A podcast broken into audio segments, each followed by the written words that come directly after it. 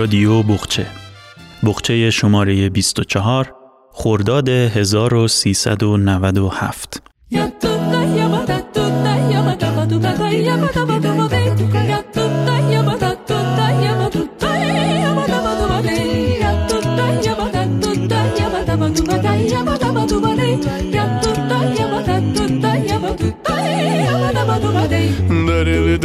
cicim bana hiç bakmıyorsun bu yana. Darıldınsa barışalım kumru gibi koklaşalım. Esmerim güzelim. tutirillim ben yanıyorum. Aman Allah çok seviyorum.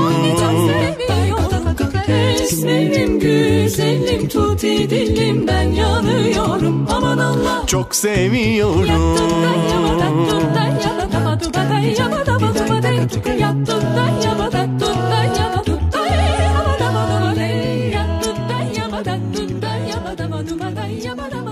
در این شماره از رادیو بخچه به ترکیه سفر می کنیم و متنهایی از نویسندگان معروف آن دیار می شنویم. همچنین به قونیه آرامگاه مولانا سری می‌زنیم و در پایان از استانبول و مردمانش میشنویم. به همین مناسبت در میان برنامه ها نیز با اشعار نازم حکمت با ترجمه احمد پوری همراه می‌شویم که همزمان از عشق می‌گوید و آزادی با ما همراه باشید.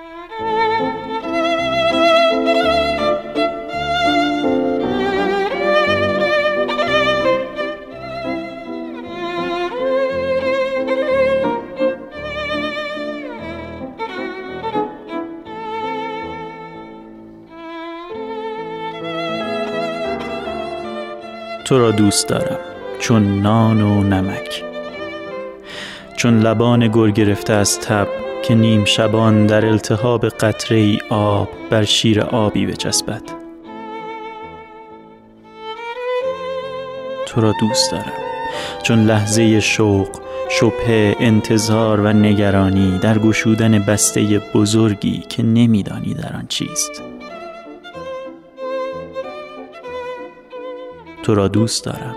چون سفر نخستین با هواپیما بر فراز اقیانوس چون قوقای درونم لرزش دل و دستم در آستانه دیداری در استانبول. تو را دوست دارم چون گفتن شکر خدا زنده ام.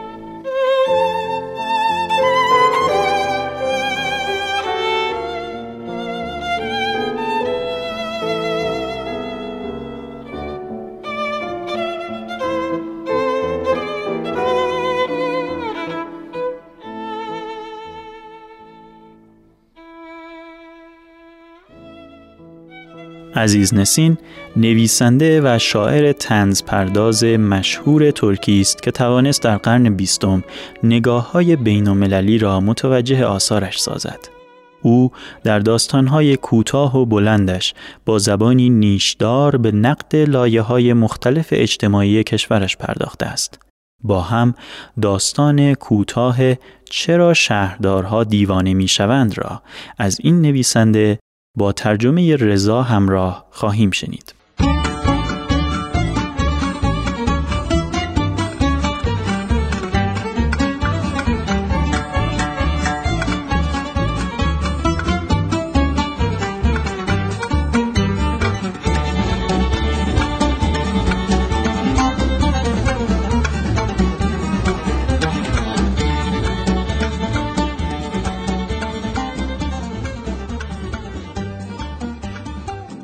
رئیس انجمن شهر که عینک پنسی زده بود خیلی رسمی شروع به صحبت کرد. آقایان ما باید همه چیز را خوب بسنجیم. فکراتون رو بکنید. این کارها با دست پاچگی فایده نداره. باید قبلا تصمیم بگیرید. جوانترین عضو انجمن فرمایشات رئیس را تصدیق کرد و گفت بله باید خوب فکر کرد و الا دچار زحمت میشیم. رئیس با اطمینان بیشتر ادامه داد این شهردار دیوانه به درد کار ما نمی‌خوره. همه دست جمعی جواب دادند بله او دیوانه است. آقایی که صورتش لکهای ریزی داشت گفت و ما نباید دوباره یک دیوانه را انتخاب کنیم. عضو جوان جواب داد اینم اول آدم خوبی بود ولی بعد از اینکه بهش رأی دادیم دیوونه شد. پیرمردی که پشت سر هم صرفه می کرد و موقع حرف زدن دندانهای مصنوعیش تکان می خورد گفت اصلا نمی‌دونم این چه بدبختیه. هر کسی که به این پست می‌رسه عقلشو از دست میده. در تمام مدتی که من عضو این انجمنها هستم یک شهردار عاقل ندیدم. رئیس انجمن که متوجه شد کار دارد به جاهای باریک می کشد صدایش را کلوفتر کرد و گفت آقایان بحث کافیه مهمتر از همه اینه که ما یک شهردار عاقل پیدا کنیم هر کدام از اعضا اسم دو سه نفر را بردند و طبق معمول سایرین هزار عیب برای او شمردند. یک دفعه مثل اینکه مطلبی با آقای رئیس الهام شده باشد داد کشید. صبر کنید. پیدا کردم. راجع به نسیم بک چی میگید؟ آدم خیلی خوبیه. مرد با شرف و تحصیل کرده ایه. بسیار خوبه. خیلی آدم مهربون و خوش اخلاقیه. مرد جدی و پشت کارداریه مثل این بود که تمام اعضای انجمن برای تعریف کردن از اون مسابقه گذاشته بودند.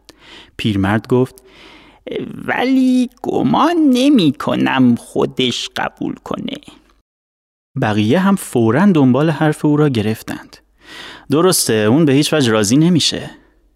منم همین جور فکر می کنم. من سی ساله باهاش دوستم اون اهل این حرفا نیست رئیس با بیحسلگی پرسید پس چی کار باید کرد؟ یک کاندیدای حسابی پیدا کردیم اونم که قبول نمی‌کنه. بالاخره قرار شد چند نفر از اعضا به منزل نسیم بک بروند و به هر ترتیبی هست رضایت او را جلب کنند. نسیم بک که از انتخاب و عزل تمام شهردارهای سابق اطلاع داشت با شدت پیشنهاد انجمن را رد کرد و گفت شما می‌خواهید دیوانگی مرا هم ثابت کنید نه شما آدم عاقلی هستید. خواهش ما رو رد نکنید. نه نمی‌تونم. این یک وظیفه ملی است. شما حق ندارید از خدمت به مملکت شانه خالی کنید. ما به شما اطمینان داریم.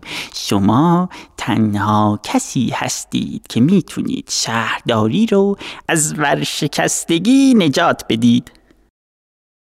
نسیم بگ بالاخره تسلیم شد و جواب داد بسیار خوب قبول می‌کنم ولی به یک شرط بفرمایید چه شرطی؟ ما همه شرط های شما رو قبول می‌کنیم شرط من اینه که باید همه شما عادت تملقگویی و سبزی پاک کنی رو کنار بذارید. میهمانی ها و تشریفات رو لغو کنید. از من توقعات بیجا نداشته باشید. همه با خوشحالی داد کشیدند قبول داریم.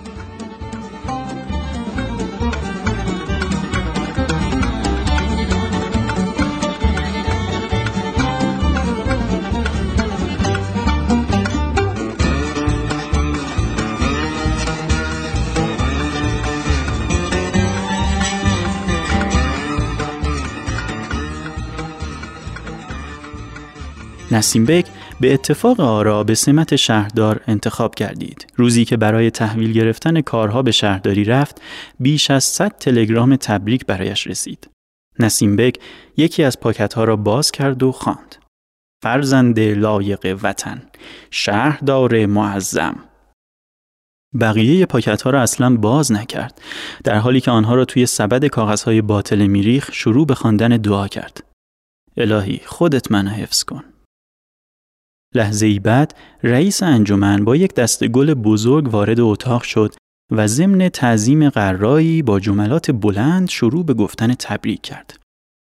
جناب آقای شهردار ای ناجی بزرگ مثل این بود که تمام اساسیه اتاق را روی سر نسیم بگ زدند. به قدری کلافه شده بود که می‌خواست یقهش را پاره کند. به همین جهت هنگامی که دستگیره در صدا کرد نفس راحتی کشید اما ورود این شخصیت هم مصیبت بزرگتری به بار آورد. این شخص عضو پیر انجمن بود در حالی که دست گل بزرگی در بغلش گرفته بود. زنان به طرف میز شهردار آمد دست گل را تقدیم نمود و خواست دست نسیم بگ را ببوسد. نسیم بگ دستش را به صورت عقب کشید اما پیرمرد دست بردار نبود و با قدرت عجیبی میکوشید صمیمیت و ارادت خود را ثابت کند. در این موقع چند نفر دیگر از اعضای انجمن دست جمعی وارد اتاق شدند. نسیم بگ مثل گنجشکی که چشمش به عقاب بیفتد خودش را باخت. خدایا عقل و روح منو حفظ کن. منشی انجمن ضمن ابراز خوشوقتی به عرض رسانید امشب میهمانی شام مفصلی به افتخار جنابالی در سالن شهرداری برگزار می گردد. نسیم بگ دچار حالت مخصوصی شده بود. جنگ و قوقای عجیبی توی دلش به راه افتاد. این تشریفات به درد من نمی‌خوره. ولی بالاخره تسلیم شد و در مجلس میهمانی حضور یافت.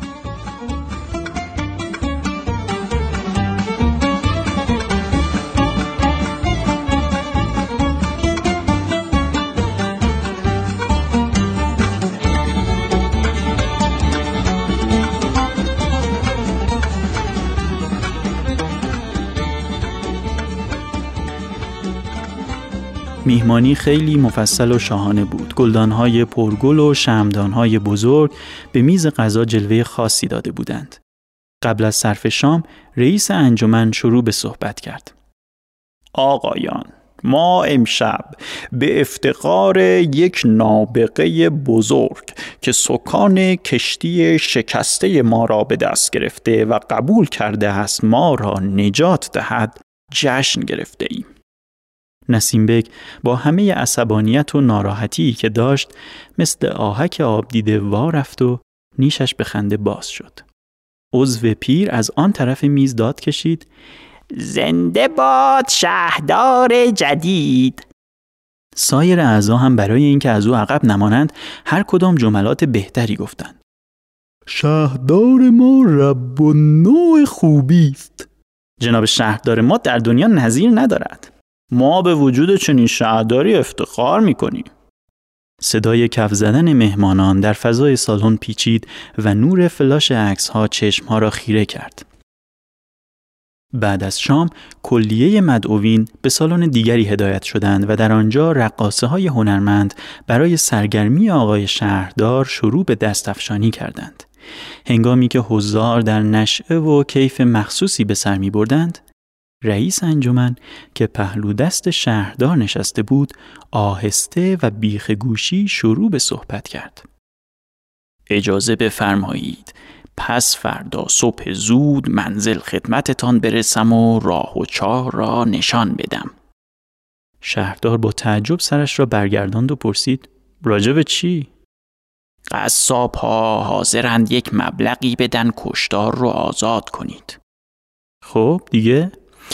نونواها هم اگه کارشون رو درست کنین حاضرن پولی. وجدان نسیم بگ یک دفعه بیدار شد و با خشم و عصبانیت حرف رئیس انجمن را قطع کرد و داد کشید. من استعفا میدم. برید گم شید. من نمی‌تونم. و با همان حال عصبانی از سالن بیرون رفت. سایر اعضای انجمن که علت این تغییر روش را نفهمیده بودند به سرعت اطراف رئیس حلقه زدند و منشی انجمن پرسید موضوع چی بود؟ رئیس انجمن با خونسردی گفت ایچی این یارو هم دیوونه شد مثل این بود که همین توضیح مختصر برای قانع کردن سایرین کافی است زیرا عضو پیر انجمن به طور خیلی جدی و رسمی گفت پس وقت و تلف نکنید جلسه را تشکیل بدهید تا زودتر یک شهردار عاقل انتخاب کنیم I'm gonna make a change for once in my life. It's gonna feel real good, gonna make a difference, gonna make it right. As I turn up the collar on my favorite winter coat, this wind is blowing my mind. I see the kids in the street with not enough to eat. Who am I to be blind, pretending not to see their needs? A summer's disregard, a broken bottle top, and a one man.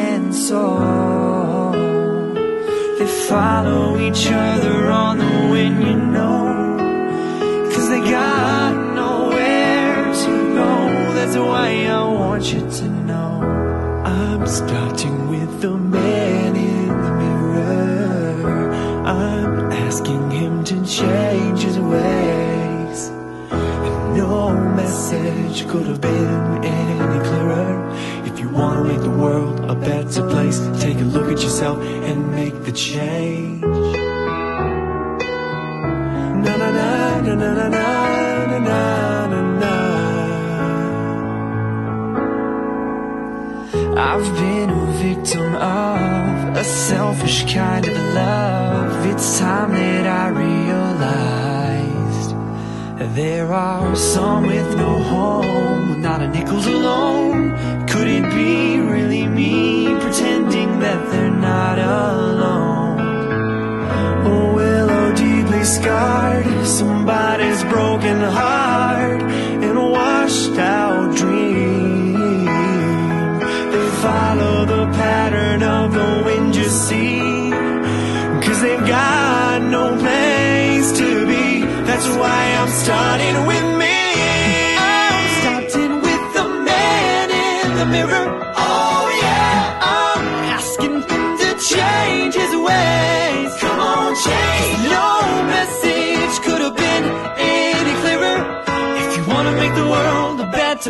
place, take a look at yourself and just to make that change. I'm starting with the man in the mirror. Oh, yeah, I'm asking him to change his ways. Come on, change. No message could have been any clearer.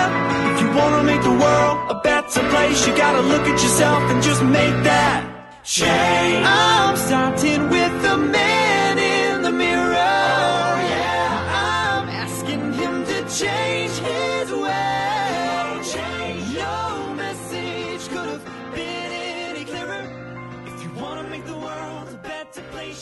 to look at yourself and make that change. آنها دشمنان امیدند عشق من. دشمنان زلالی آب و درخت پرشکوفه. دشمنان زندگی در تاب و تب. آنها برچسب مرگ بر خود دارند. دندانهایی پوسیده و گوشتی فاسد. به زودی می میرند و برای همیشه می روند. آری عشق من. آزادی نقم خان در جامعه نوروزی بازو گشاده می آید آزادی در این کشور.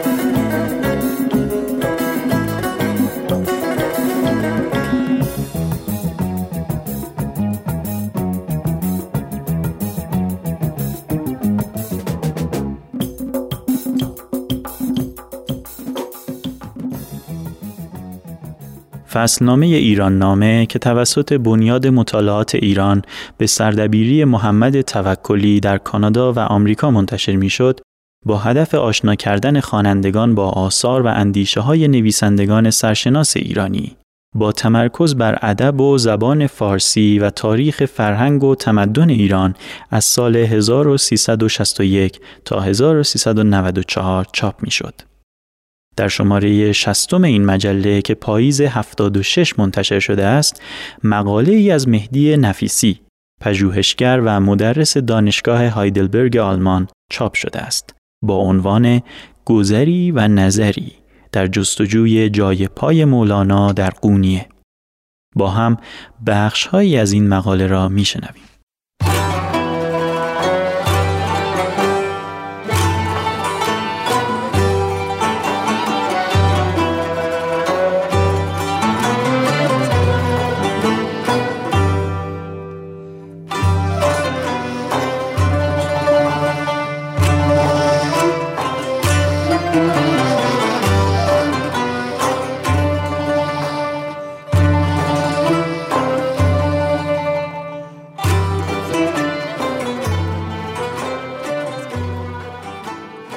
نمی‌دانم چه احساسی بود که مرا به طرف خودش میکشاند.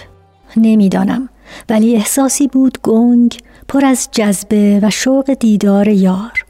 آمده بودم به جنوب ترکیه به کنار ساحل دریای مدیترانه به نزدیکی شهر سیده که خستگی ناشی از کار مداوم و زندگی روزمره پر از فشار در آلمان را از تن و روح بیرون کنم. قونیه شهری که مولانای ما مدت چهل و پنج سال از زندگی پربار خود را در آن گذرانده بود اکنون در کمتر از 300 کیلومتری من قرار داشت. به گفته راویان تاریخ مولانا جلال الدین در شهر بلخ به دنیا می آید و بیش از سیزده سال از عمرش نگذشته است که مجبور می شود همراه پدرش سلطان ولد و جمع معدودی از یاران بلخ را ترک کند و به قصد حج و یا به بهانه حج راهی غرب شود.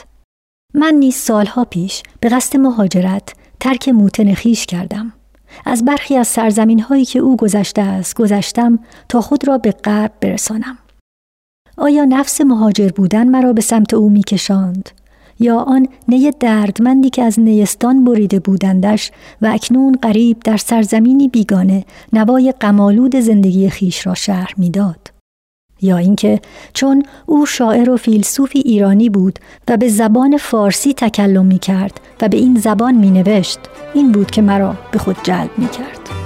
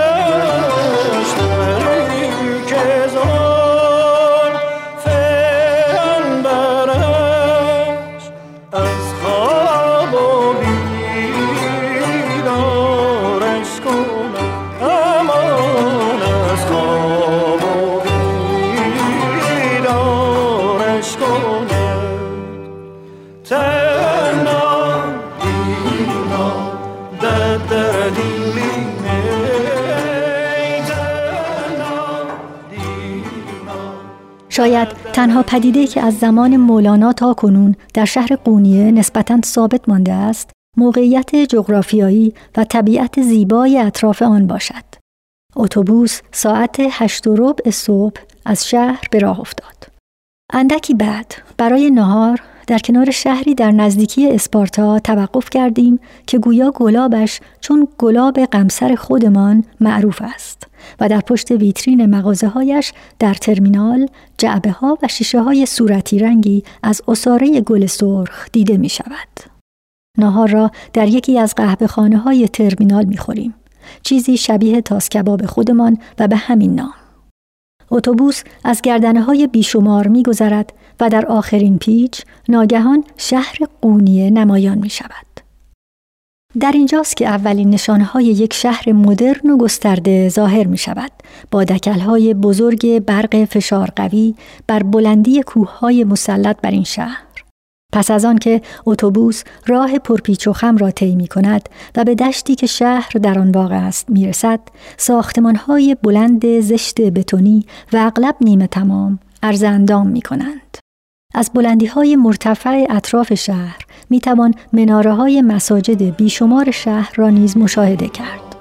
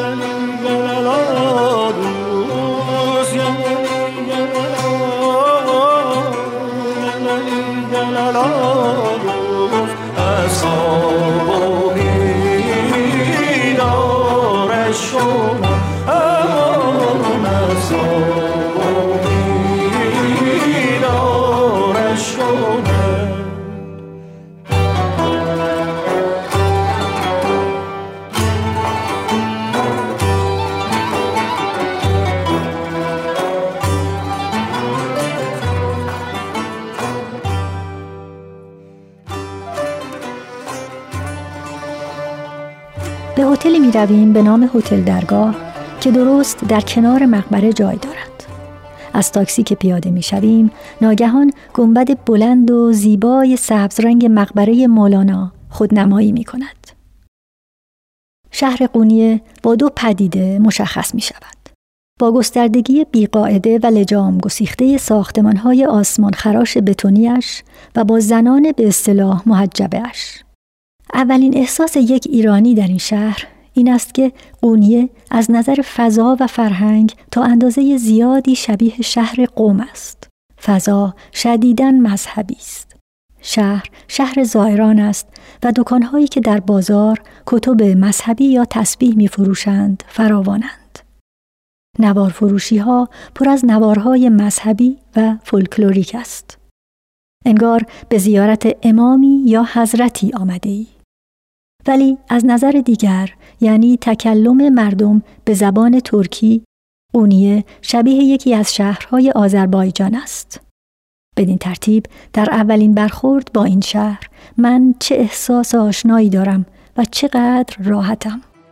انگار در وطن خودم در یکی از شهرهای مذهبی آذربایجان قدم می‌زنم.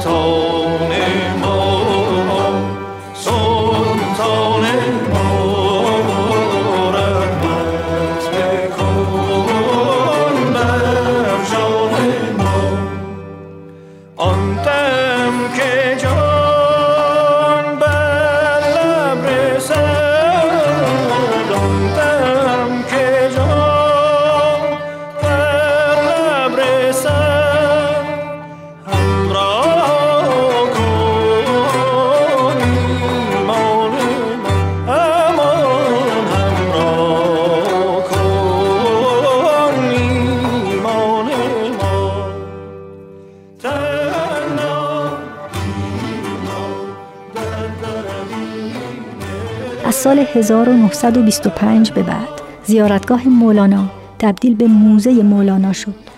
به کتابهای راهنمایی رسمی مسافرتی که نگاه کنی همه جا از آن به عنوان موزه مولانا یاد شده است و نه زیارتگاه مولانا.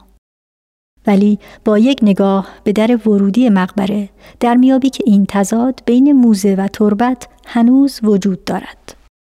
به تن توریست های اروپایی که شلوار کوتاه پوشیدند خواه مرد باشند و خواه زن دامنهای بلند کشدار می کنند.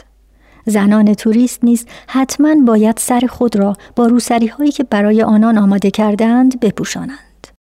دیدار کنندگان همه باید کفش های خود را هنگام دیدار از مقبره درآورند. بنابراین شاید این تنها موزه باشد که باید این آداب زیارتگاهی را پیش از ورود به آن انجام داد.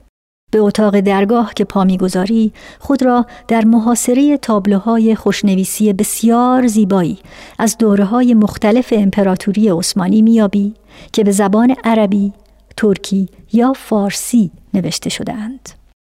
چیزی که جلب توجه مرا کرد این عبارت فارسی بود که با خط خوش در درون قابی نقش بسته بود.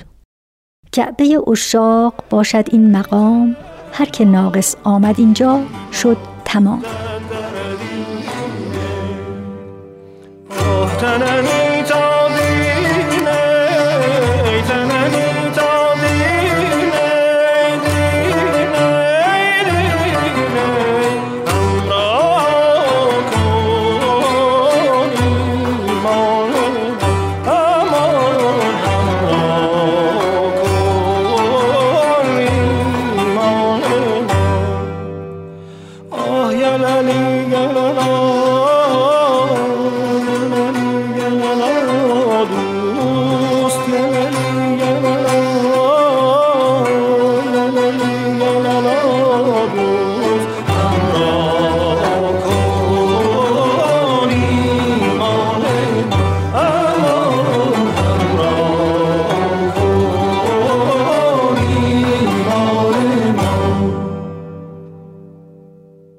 زائرینی را که برای دیدن قبر مولانا به قونیه می آیند می توان به سه گروه تقسیم کرد. گروه اول کسانی هستند که برای انجام فرایز مذهبی و زیارت مولانا به عنوان یک امام یا شخصیتی روحانی به دیدن مقبره او می آیند. برای آنان مولانا صاحب کتاب است، شریعت را به خوبی می داند و احتمالاً دارای معجزاتی است. بدین ترتیب آمدن و زیارت کردن چنین فردی ثواب دارد. این تعبیر غالب کسانی است که از خود ترکیه به سر تربت مولانا می آیند. اکثریت این دسته از زائرین با آثار مهم مولانا چون کلیات کبیر و مصنوی آشنایی ندارند چرا که بسیاری از آنان بی سوادند. آشنایی این دسته از زائرین با مولانای مجتهد است نه با مولانای شیدا کما اینکه دیوان کبیر مولانا که شرح شیدایی او با شمس است به آسانی در قونیه به دست نمی آید. گروه دوم شامل جهانگردان است. اغلب از کشورهای اروپایی و یا برخی از خود ترکیه که بیشتر برای فرونشاندن حس کنجکاوی خود به دیدار مقبره مولانا می آیند زیرا تقریبا در همه کتابچه های راهنما مقبره مولانا به عنوان نخستین جای دیدنی آمده است. اغلب آنان چند ساعتی از قبر مولانا دیدن می کنند و سپس به جاهای دیدنی دیگر می روند. این دسته از توریست ها اغلب با دوربین عکاسی یا فیلم برداری وارد مقبره می شوند و برای آنها مقبره مولانا به عنوان یک جای دیدنی ترکیه اهمیت دارد و تربت او بیشتر موزه است از اشیاء دیدنی. گروه سوم افرادی هستند از همین توریست ها چه بومی و چه خارجی که تا اندازه با آرا و اندیشه های مولانا آشنا هستند و به انگیزه درک کردن بهتر محیط زندگی وی بر سر تربتش می آیند. و چند روزی در های اطراف مقبره به سر می‌برند. برای این دسته از زائرین که در اقلیتند مقبره مولانا هم نوعی زیارت است و هم نوعی مکاشفه. به نظر می رسد که آنان کمابیش با مصنوی آشنایی دارند. دیوان شمس را خواندند و عشق مولانا آنان را به درگاه او کشانده است. دیدار ما از شهر قونیه به پایان می رسد. آمده بودم به قونیه در جستجوی خانه و کاشانه ای آشنا در جستجوی حالی و صفایی که با آن غم مداوم قربت را از تن و روح بدر کنم. حال قونیه یافته بودم که هنوز هم مولانا نقطه مرکزی آن است ولی هر کس نیز با تعبیر و انگیزه خاص خودش به دیدار آن آمده. یکی مولانا را امامی می‌داند صاحب معجزه که باید زیارت شود. دیگری او را شیدایی می‌بیند عاشق پیشه و سومی او را رقصنده ای می‌داند شیفته موسیقی. ولی چه عیب دارد؟ مگر خود او نبود که سرود هر کسی از زن خود شد یار من از درون من نجست اسرار من؟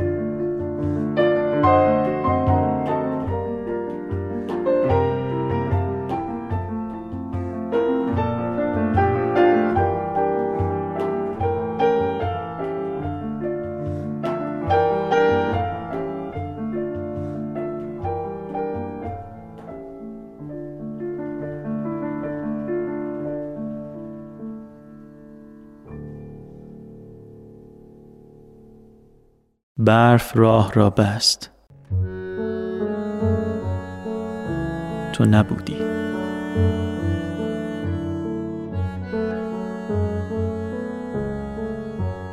زانو زدم در برابرت. خیره شدم در چشمانت. با چشمانی بسته.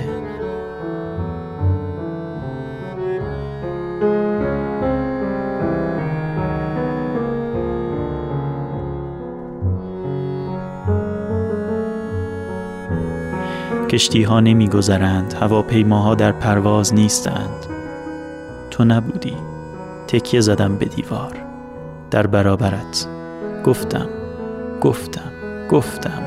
با دهانی بسته. تو نبودی.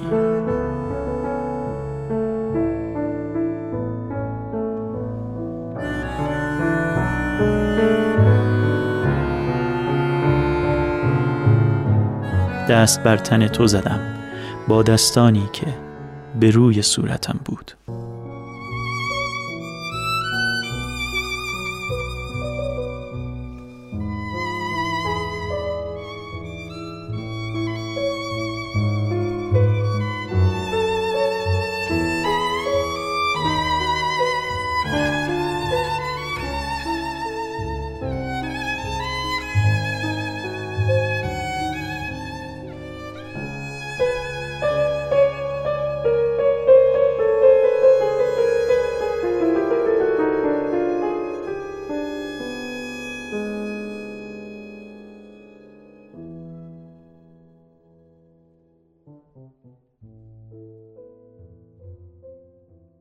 حکایت پیر چنگی.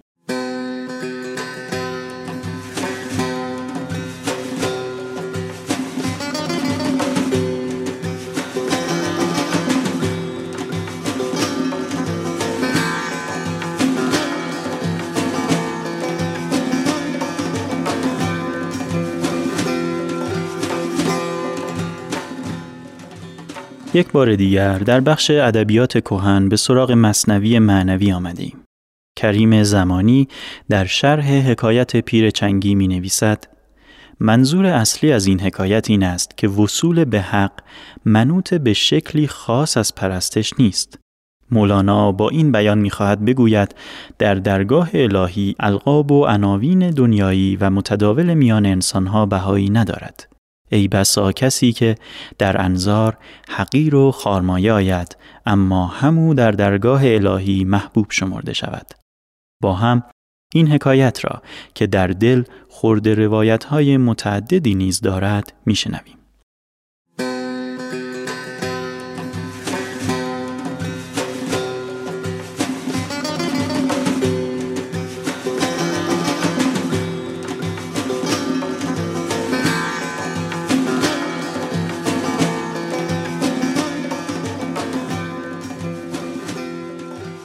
در زمان خلافت عمر نوازنده چیر دستی بود که با نواختن چنگ قوقا می کرد. بلبل از آواز او بی خود شدی یک طرب ز آواز خوبش صد شدی. مجلس و مجمع دمش آراستی و از نوای او قیامت خواستی. همچو اسرافیل کاوازش به فن مردگان را جان درآرد در بدن. مولانا در توصیف خوبی نغمه های این نوازنده آن را به سور اسرافیل تشبیه می کند که دلمردگان را حیات می بخشد مانند عشقی که درون انبیا آکنده از آن است. انبیا را در درون هم نغمه هاست طالبان را زان حیات بیبه هاست نغمه های اندرون اولیا اولا گوید که ای اجزای الله این زلای نفی سرها برزنید زین خیال و وهم سر بیرون کنید. این نغمه ها اول از همه می‌گویند که از هرچه جز حق منصرف شوید.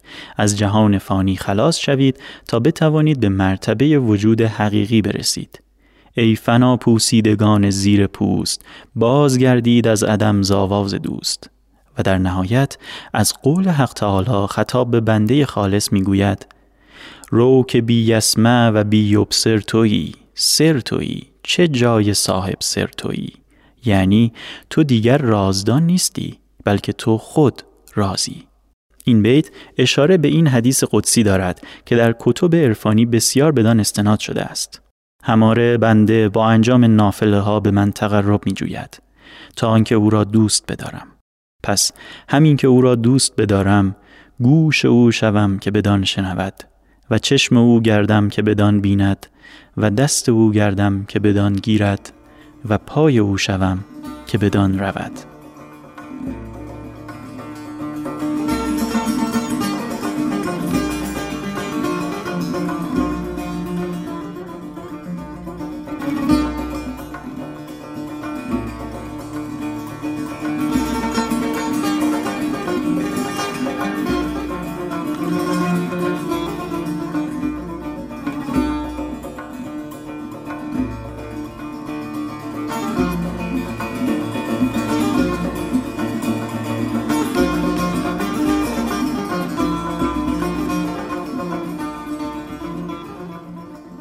و اما بازگردیم به داستان نوازنده پرآوازه و چیره دست که اکنون پیر شده و ناتوان. چون برآمد روزگار و پیر شد باز جانش از عجز پشگیر شد. پشت او خم گشت همچون پشت خم ابروان بر چشم همچون پالدم. گشت آواز لطیف جان فزاش زشت و نزد کس نیرزیدی بلاش. آن نوای رشک زهره آمده همچو آواز خر پیری شده. خلاصه نوازنده داستان ما فقیر می شود و محتاج به یک تکه نان. چون که مطرب پیرتر گشت و ضعیف شد ز بی کسبی رهین یک رقیف. گفت عمر و مهلتم دادی بسی لطفها کردی خدایا با خسی. معصیت ورزیدم هفتاد سال باز نگرفتی ز من روزی نوال. نیست کسب امروز مهمان توام چنگ بهر تو زنم آن توام. می گفت که تو در چنگ منی من ساختم چونت نزنم.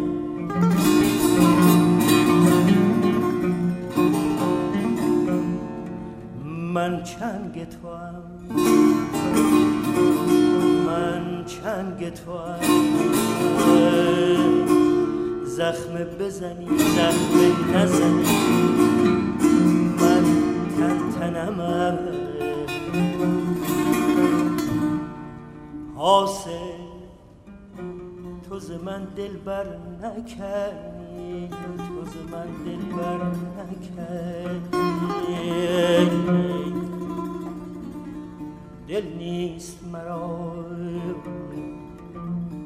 من خود چه کنم؟ ای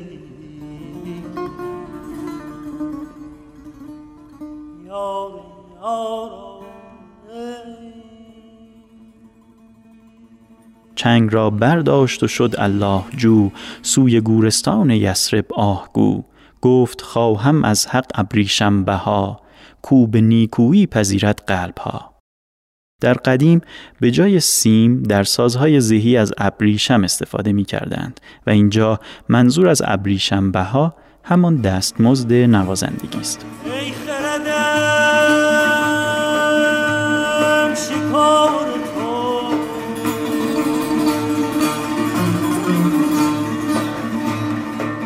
ای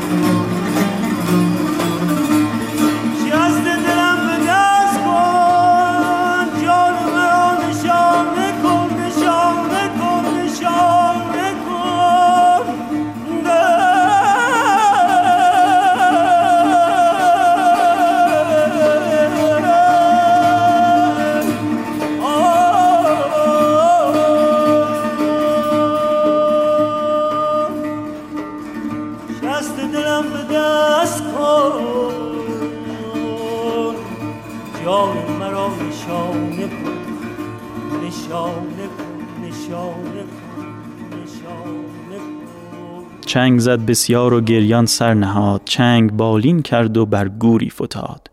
خواب بردش مرغ جانش از حبس رست. چنگ و چنگی را رها کرد و بجست. پیر به خواب می رود و روحش که به پرواز در آمده با خود زمزمه می کند که ای کاش می شد در همین مرتبه تجریدی مرا نگه می داشتند. گشت آزاد از تن و رنج جهان در جهان ساده و صحرای جان. جان او آنجا سرایان ماجرا کن در اینجا گر بماندندی مرا. خوش بودی جانم در این باغ و بهار مست این صحرا و غیبی لالزار بی سر و بی پا سفر می کردمی بی لب و دندان شکر می خوردمی. کان زمین و آسمان بس فراخ کرد از تنگی دلم را شاخ شاخ. وین جهانی کندرین خوابم نمود از گشایش پر و بالم را گشود. این جهان و راهش ار پیدا بودی کم کسی یک لحظه ای آنجا بودی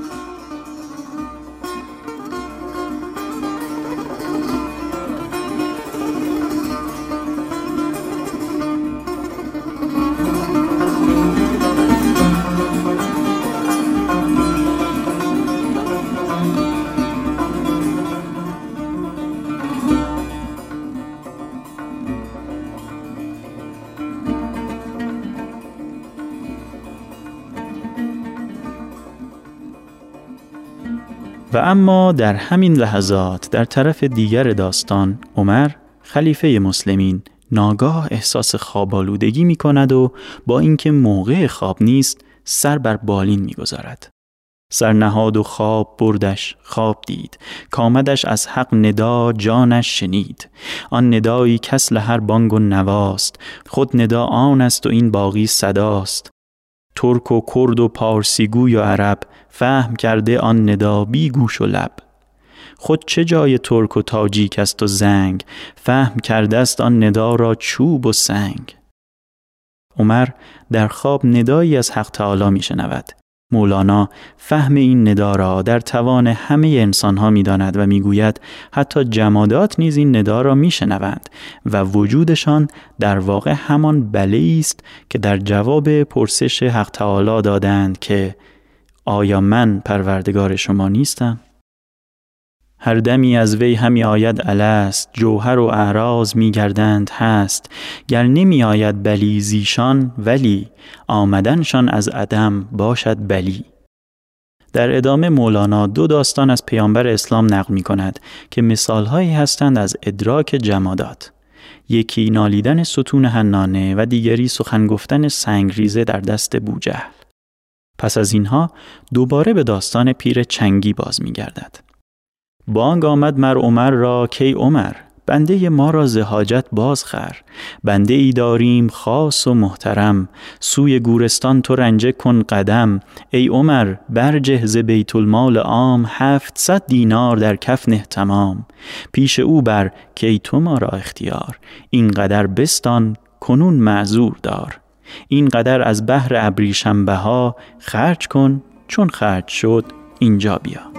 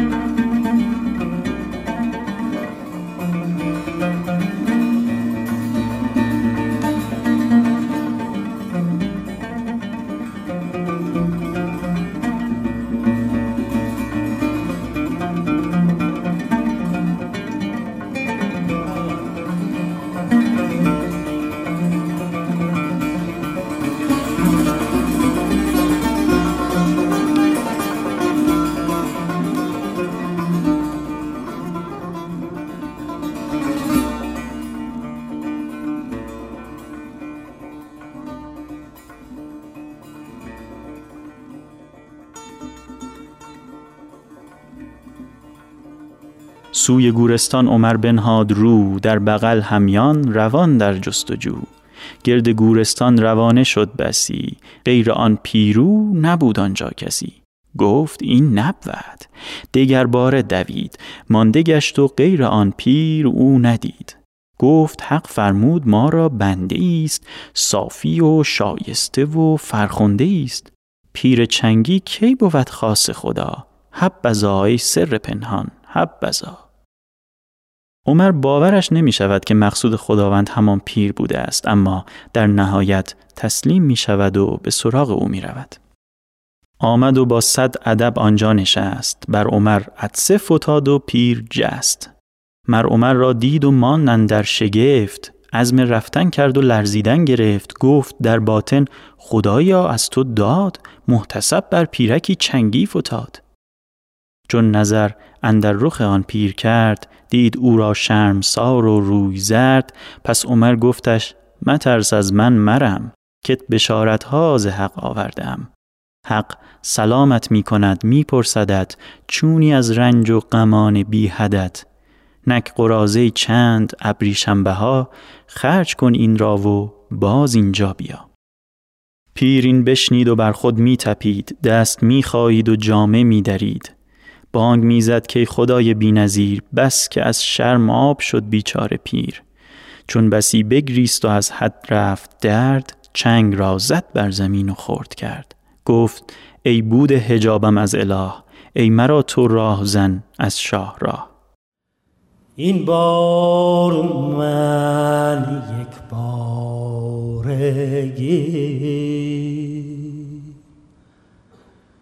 در عاشقی پیچیده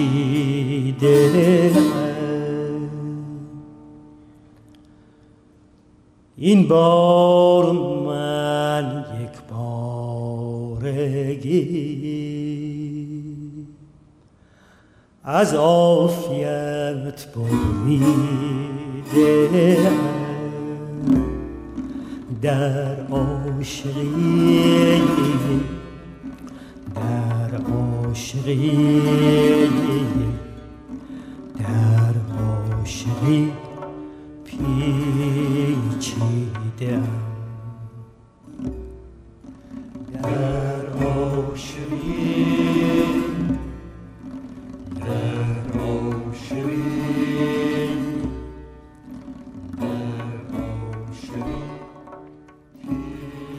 پس عمر گفتش که این زاری تو هست هم آثار هوشیاری تو. عمر اگرچه این حالت پیر را نشانه هوشیاری او می‌داند ولی به او یادآوری می کند که این هوشیاری و توبه کم از گناه نیست. چرا که فرد توبه کار همچنان به آن منیت گذشته و گناهش فکر می کند گروهی از متصوفه معتقدند توبه آن باشد که گناه را فراموش کنی. راه فانی گشته راهی دیگر است زان که هوشیاری گناهی دیگر است. ای خبرهات از خبر ده بی خبر توبه تو از گناه تو بتر. ای تو از حال گذشته توبه جو کی کنی توبه از این توبه؟ بگو. گاه بانگ زیر را قبله کنی گاه گریه زار را قبله کنی. در واقع چندان فرقی نکرده است. پیش از این نقمه و آواز قبلگاهت بود و اکنون گریه و زاری را بوسه می‌زنی. پیر با این سخنان عمر پس از زوال آثار جان حیوانی جانی دوباره می‌گیرد و مولانا می‌گوید او از مرتبه گفتگو خلاص می شود و آنچه ما گفتیم تنها نیمی از قصه او بود که می توانست به وصف آید. همچو جان بیگریه و بیخنده شد جانش رفت و جان دیگر زنده شد حیرتی آمد درونش آن زمان که برون شد از زمین و آسمان. جستجویی از ورای جستجو من نمی‌دانم. تو میدانی؟ بگو. غرقه ای نه که خلاصی باشدش یا به جز دریا کسی بشناسدش. چون که قصه حال پیر اینجا رسید پیر و حالش روی در پرده کشید. پیر دامن راز گفتگو فشاند نیم گفته در دهان ما بماند.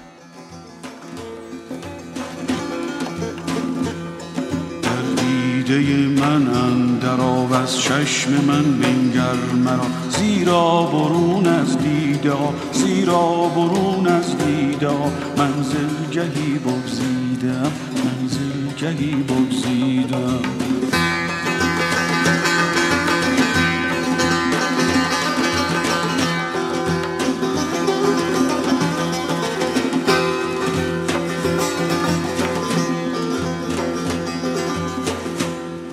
ای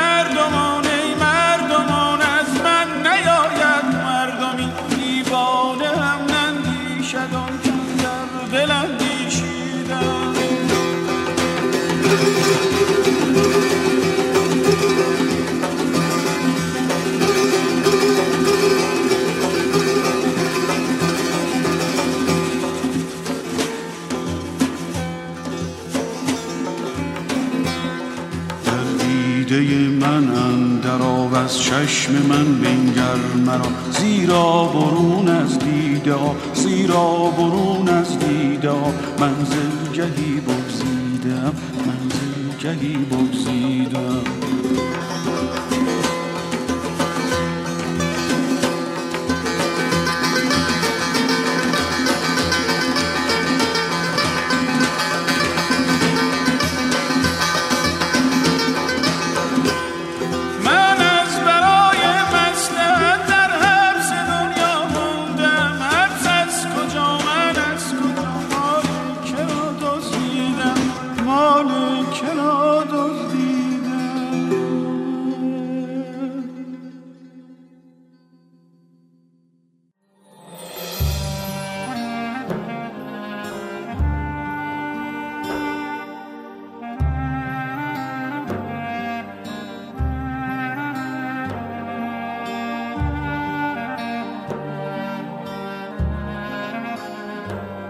چه زیباست اندیشیدن به تو در میان اخبار مرگ و پیروزی در زندان.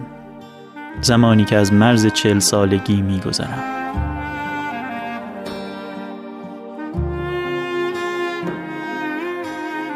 چه زیباست اندیشیدن به تو به دستانت روی پارچه آبی به موهایت نرم و ابریشمگون چون خاک دل دادم استانبول.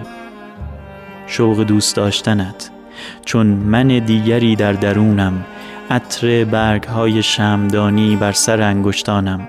آرامشی آفتابی و نیاز تن چون تاریکی ژرف و گرم شکافته با خطوط سرخ و روشن. چه زیباست اندیشیدن به تو نوشتن درباره تو به پشت خوابیدن در زندان و به خاطر آوردن تو. آنچه را که آن روز در آنجا گفتی نه خود واجه هایت بلکه عطر دنیای آن روزهایت. چه زیباست اندیشیدن به تو.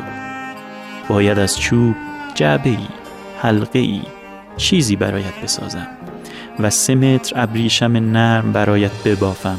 آنگاه بالا پرم از میله های پنجره آویزان شوم و آنچه را که برایت می نویسم به آبی زلال آزادی فریاد زنم. چه زیباست اندیشیدن به تو. در میان اخبار مرگ و پیروزی زمانی که از مرز چهل سالگی میگذرم.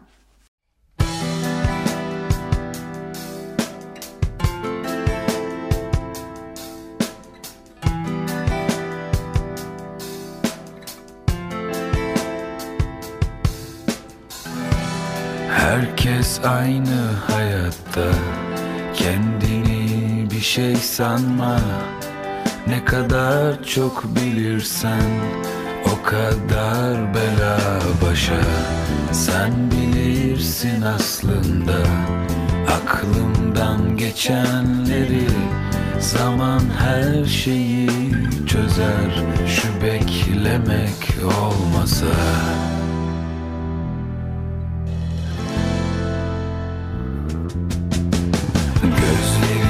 açsam da sen çıksan karşıma. Gel beni azat et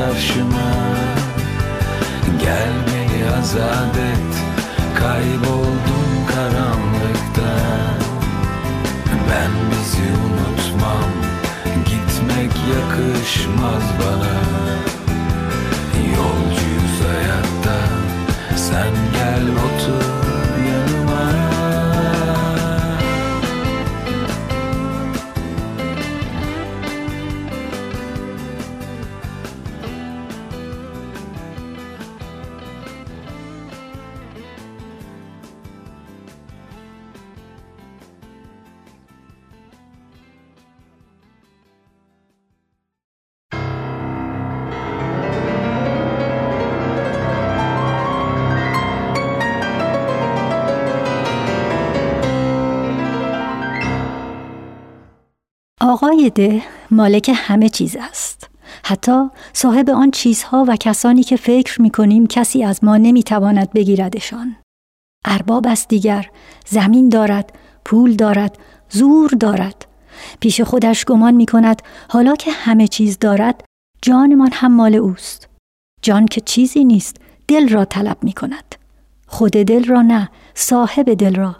خدیجه صاحب دل محمد را.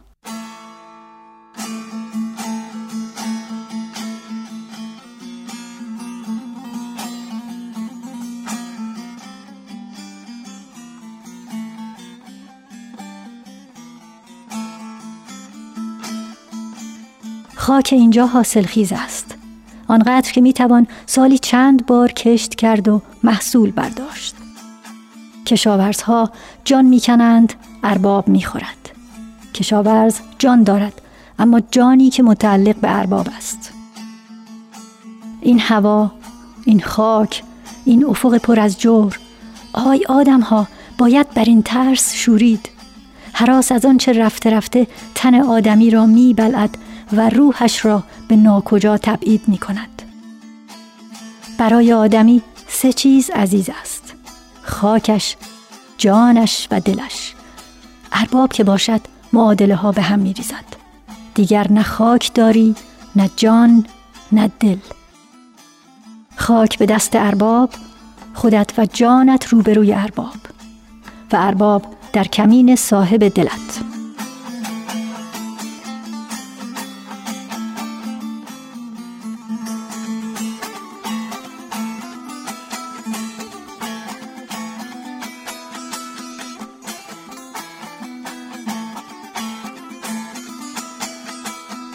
نظر که به چپ و راست بیاندازی می‌بینی کم نیستند عیار تباران اما آنان که واقعا رسم عیاری پیشه کرده اند جز تک و توکی اینجا و آنجا که سر برآورده و زخم خورده اند و اندک کاری از پیش برده اند کسی نیست که از خویش برون آید و کاری بکند نفسها سخت بالا و پایین می روند.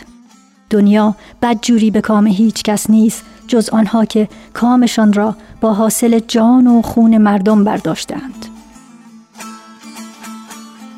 ایاری کردن اما آسان نیست. دل می‌خواهد. توان می‌خواهد. مگر خودمان ندیدیم که جای شلاق ارباب کمتر از آن بر پشتمان سوخت تا آنکه سهم دست رنج هامان از زمین را یک به چهار کردند و همان هم ندادند. ارباب خرمن خرمن رعیت به زحمت یک کپه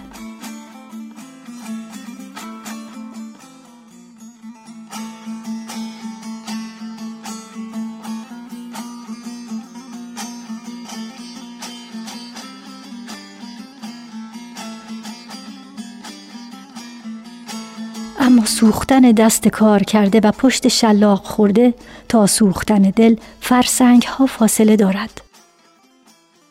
ارباب مالک رعیت است و رعیت مگر حق دارد که دل داشته باشد؟ آن هم دلی که عاشق شود.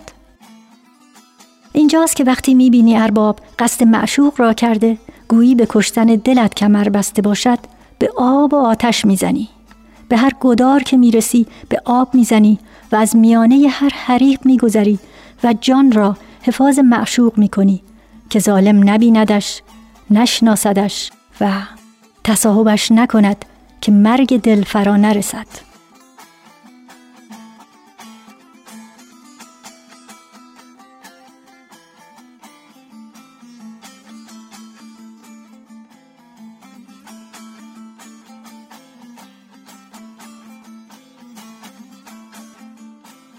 خدیجه را بر می داری و به دل کوه می‌زنی. اما سگهای ارباب نه از حصار می ترسند نه از تن زدن به هر گداری شامهشان از کار می افتد. فروخته اند خودشان خاکشان جانشان را. هرچند گمان نمی رود دلی دیگر داشته باشند. دلشان مرده که له شدن گل آستانه ورودی مخفیگاهی که به عقل جن نمی رسد را از نظر پنهان نمی کنند و رد دلهای تپنده را می‌زنند و بوی تن عاشق را میشنوند. میریزند می‌گیرند. می‌برند خدیجه صاحب دل محمد را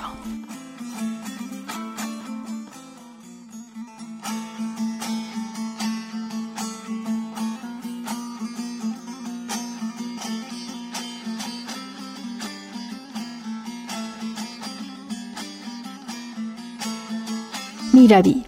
دیگر نه از تاک نشانی داری و نه از تاک نشان دلت که قرص نباشد ایاری نمی کنی راه می‌زنی اما ایار که باشی راهزنی به مزاقت نمی نشیند. گلویت را می‌زند به کمین ارباب در میایی تا از آن که دلبر را برده گلو ببری. ارباب را که به زمین می‌زنی گمان برده ای خلاصی در پیش است. حالا می نگری به دشت به خاک به صاحب دل. از هر گوشه اما اربابی بیرون زده. دلت برای مردمی میسوزد که آزوقه دادند پول دادند نامه فرستادند. جان دادند که تو برخیزی همانها که حماسه کردند. حالا دلت به همه رعوف می شود حتی به همان که رد گل روی ورودی پناهگاه را دید و سیاه روزد کرد. و زمستان از آن دیار آن خاک آن هوا رخت نبست.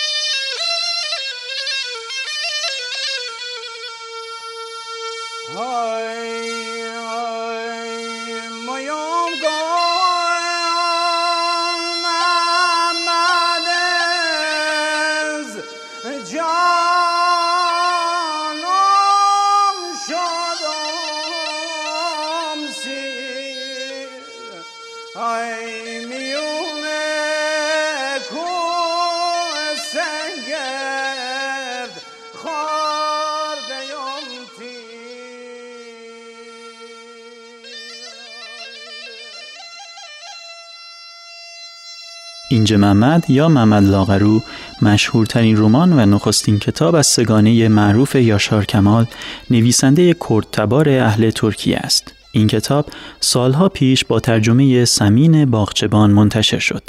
روایتی که شنیدید برداشتی آزاد از کتاب اینج محمد بود.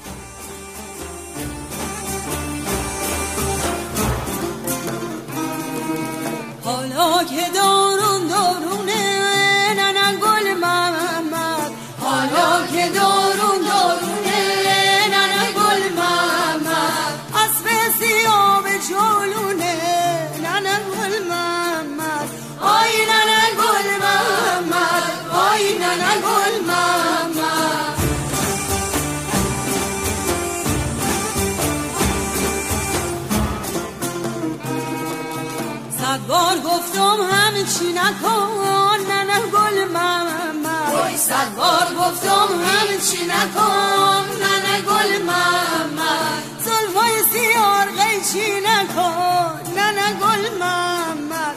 آی نه نه گل محمد.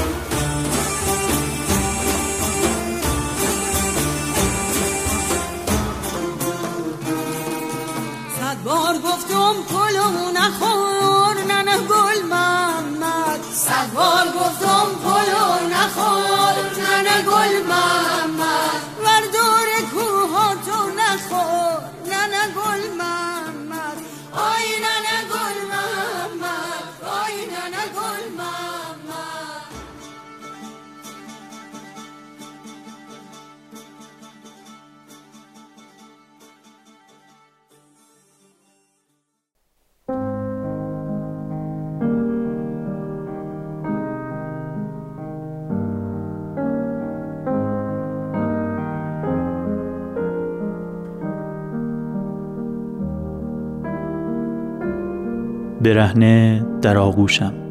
شهر غروب و تو. چهره رخشانتان عطر گیسوبانتان. این صدا کوب کوب قلب من. تاب و تب کیست؟ تو شهر غروب و یا من؟ غروب در کدام نقطه به آخر می رسد شهر کجا آغاز می شود؟ تو کجا آغاز می شوی؟ من در کدام نقطه به آخر می رسم؟ کجا آغاز می شوم؟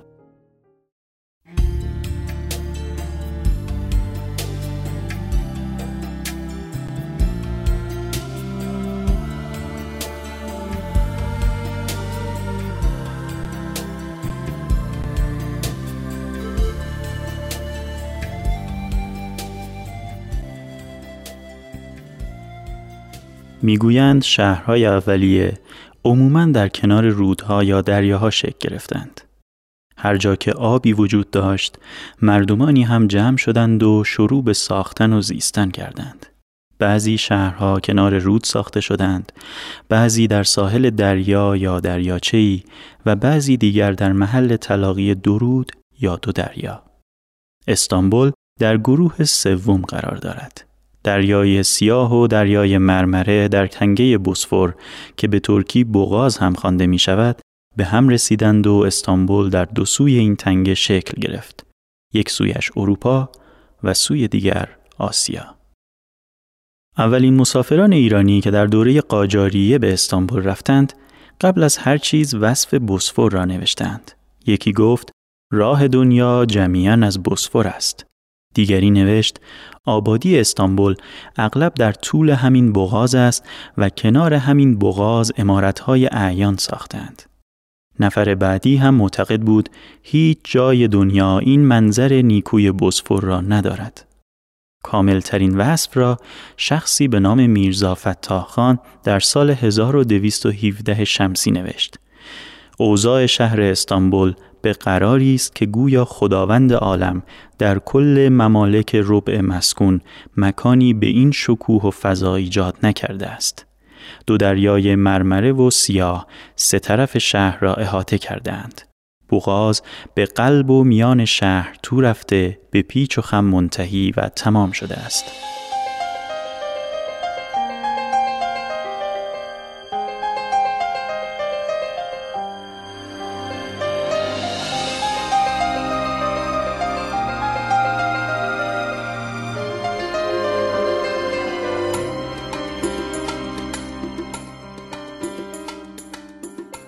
اما این بوسفور که این همه وصفش را نوشتهاند برای مردم استانبول چه جایگاهی دارد؟ آیا صرفاً آبراهی میان دو دریا یا جدا کننده دو قاره است؟ یا فراتر از تعاریف جغرافیایی یا اقلیمی اهمیتی نمادین و فرهنگی در استانبول و زندگی مردمانش دارد؟ پهنه های آبی هم مثل دیگر قسمت های هر شهر بخشی از حافظه و تاریخچه شهر و فقط مخصوص خودش است. رود ممکن است از میان هر شهری بگذرد. دریا کنار هر شهری باشد اما رود با رود و دریا با دریا فرق دارد. هر رود، دریا یا حتی آبراهی به شکلی خاص بر شهر تأثیر می‌گذارد و با آن عجین می شود.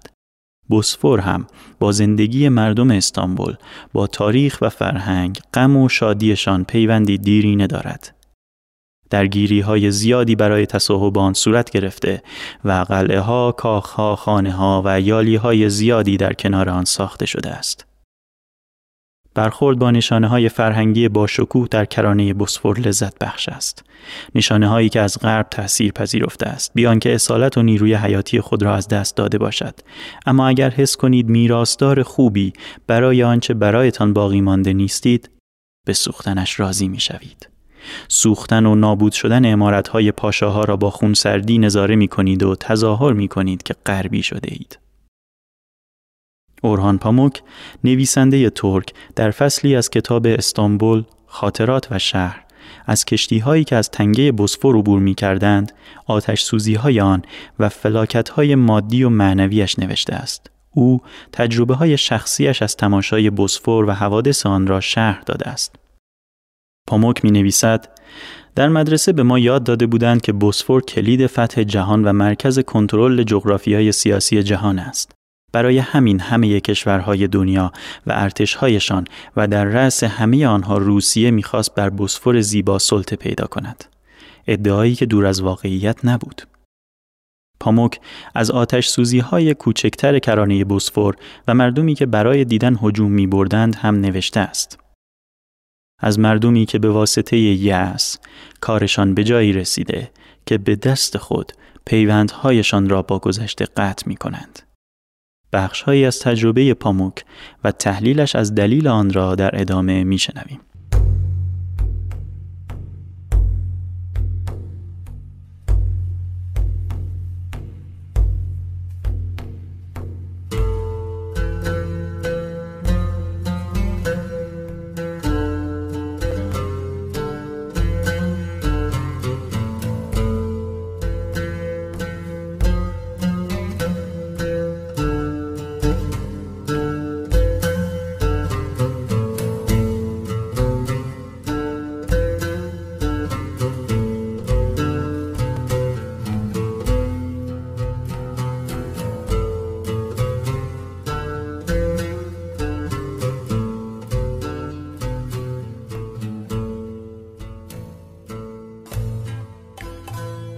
در سراسر عمر همیشه در آپارتمان هایی روی تپه های مشرف به بوسفور زندگی کردم و آن را ولو با فاصله و از لابلای ساختمان ها، گنبد مسجدها و تپه ها دیدم.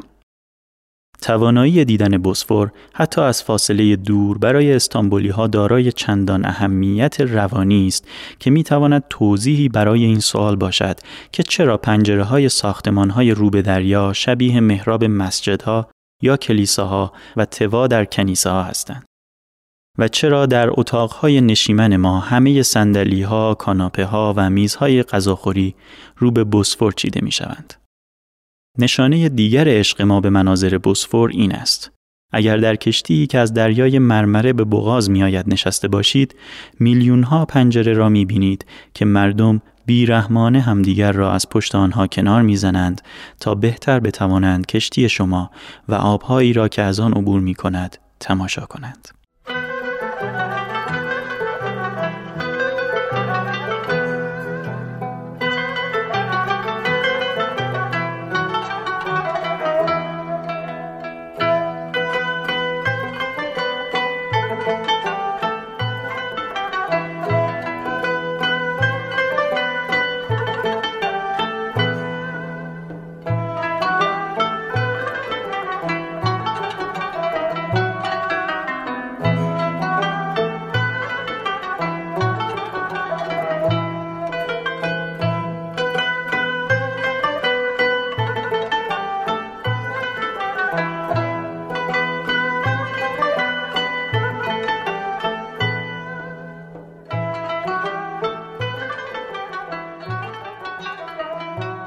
شمارش کشتی های بوسفور احتمالا عادت عجیبی بود. اما وقتی آن را با دیگران در میان گذاشتم متوجه شدم در میان استانبولی ها با هر سن و سال عمومیت داشت. در طول یک روز عادی عده زیادی از ما به طور منظم پشت پنجره ها یا داخل حیوان ها می رویم تا شمارش کنیم و این کار را به این منظور انجام می دهیم که به مفاهیمی از فاجعه، مرگ و حادثه اسفبار دست پیدا کنیم که چه بسا به تنگنایی منجر شود که زندگیمان را زیر و رو کند. در بشیکتاش که موقعی که نوجوان بودم به آنجا نقل مکان کردیم روی تپهی مشرف به بوسفور در سرنجبی قوم و خیش دوری زندگی می کرد که با چنان پشتکاری درباره همه کشتی ها یادداشت تهیه می کرد که انگار برای این کار حقوق می گرفت. در دبیرستان هم همکلاسی داشتم که با اطمینان می گفت همه کشتی های کهنه، زنگ زده و نیازمند تعمیر که مشکوک به نظر می آیند یا تابعیتشان نامعلوم است، قاچاقی نظامیان شوروی را سراغ شورشیان فلان کشور و بهمان کشور میفرستند یا به کشور نفت هم می کنند تا به بازار جهانی لطمه بزنند. زمانی که هنوز تلویزیون نبود، این یک وقت گذرانی دلچسب بود. اما عادت کشتی شماری من که با خیلی های دیگر در آن سهیمم از ترس ناشی می شود. ترسی که خیلی های دیگر را هم در استانبول می فرساید. استانبولی ها بعد از آن که دیدند ثروت خاور میانه چکه چکه از شهرشان بیرون رفت بعد از آنکه دیدند شهرشان با شکست هایی که روسیه و غرب به امپراتوری عثمانی تحمیل کردند به تدریج رو به زوال رفت و سرانجام به چنگ فقر، حزن و تباهی افتاد تبدیل به مردمی درونگرا و ملیگرا شدند. بنابراین ما به هر چیزی که نشانی از قرابت داشته باشد ولو خودمان آرزویش را داشته باشیم بدگمانیم. در 150 سال گذشته در انتظار بلایایی به سر برده ایم که شکست ها و تبایی های تازه به همراه داشته باشد.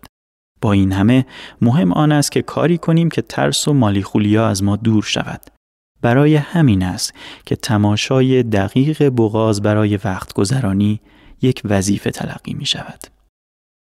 بیشک انواع فجایعی که شهر به یاد داشت و با حراس انتظارش را می‌کشید حوادثی بودند که به کشتی های بوسفور مربوط می شدند.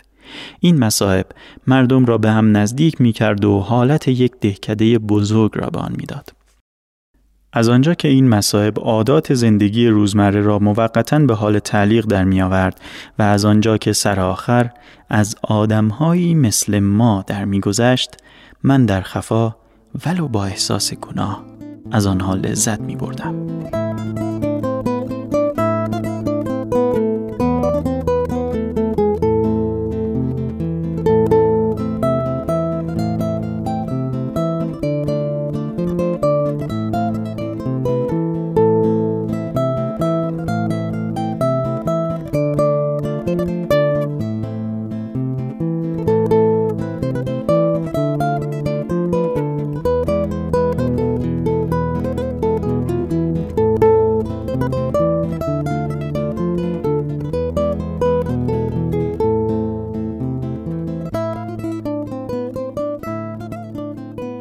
هشت سال بیشتر نداشتم که یک شب از سر و صدا و نور شعله هایی که به آسمان پرستاره راه یافته بود فهمیدم که دو نفتکش وسط بسفور دور خودشان چرخ خوردند و به طرزی مهیب منفجر شدند.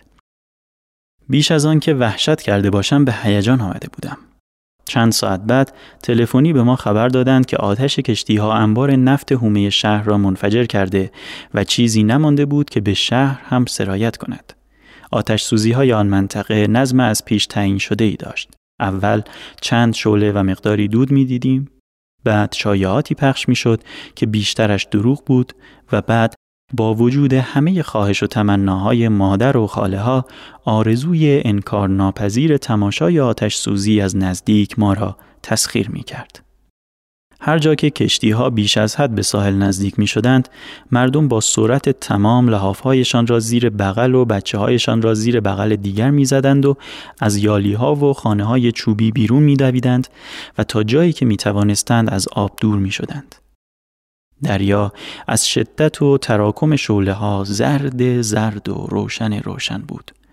دودکش ها و تیرک ها و کابین ناخدا به توده ای آهن مذاب عظیم و سرخ بدل شده و در حال زوب و ریزش بودند. آسمان چنان قرمز شده بود که انگار از درون می درخشید.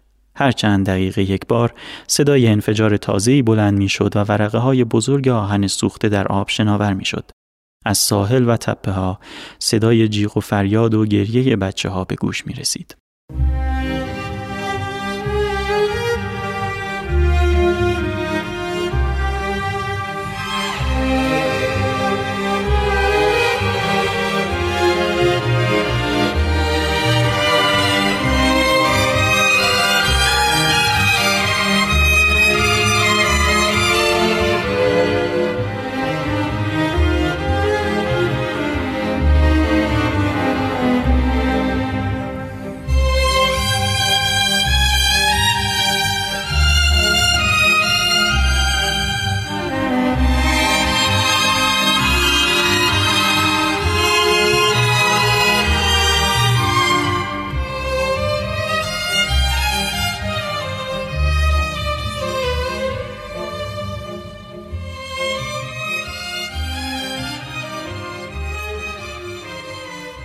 بعدها فکر می کردم اگر کشتی ها را شمارش کرده بودم این فاجعه روی نمی‌داد. چون خودم را در بروز آن مسئول می دانستم نه تنها نمی خواستم از آن بگریزم که در واقع احساس می کردم موظفم تا جایی که می توانم به آن نزدیک شوم و همه چیز را شخصا ببینم. بعدها مثل خیلی از استانبولی های دیگر به جایی رسیدم که فاجعه را آرزو می کردم و این آرزو موجب می شد با فاجعه بعدی بیشتر احساس گناه کنم.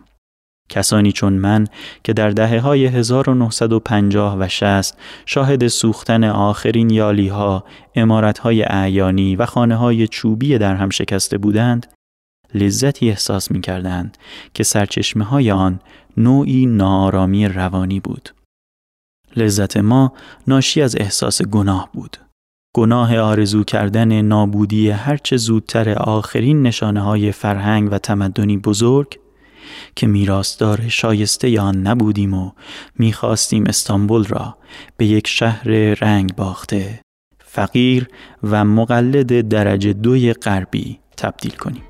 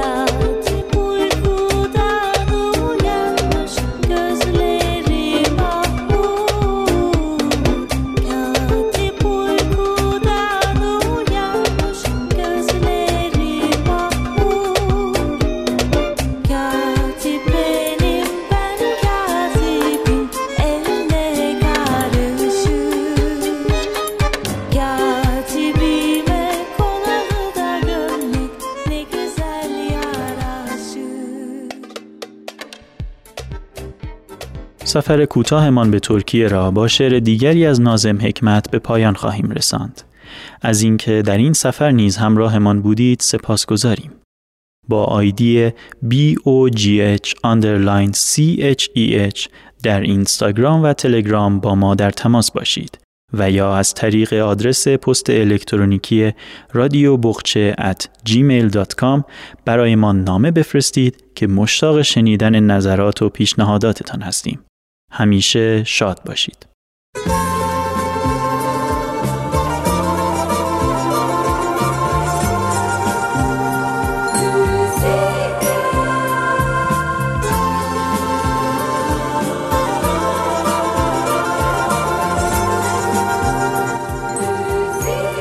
زیباترین دریا را هنوز نپیمودند زیباترین کودک هنوز بزرگ نشده زیباترین روزهایمان را هنوز ندیده ایم و زیباترین واژه ها را هنوز برایت نگفتم.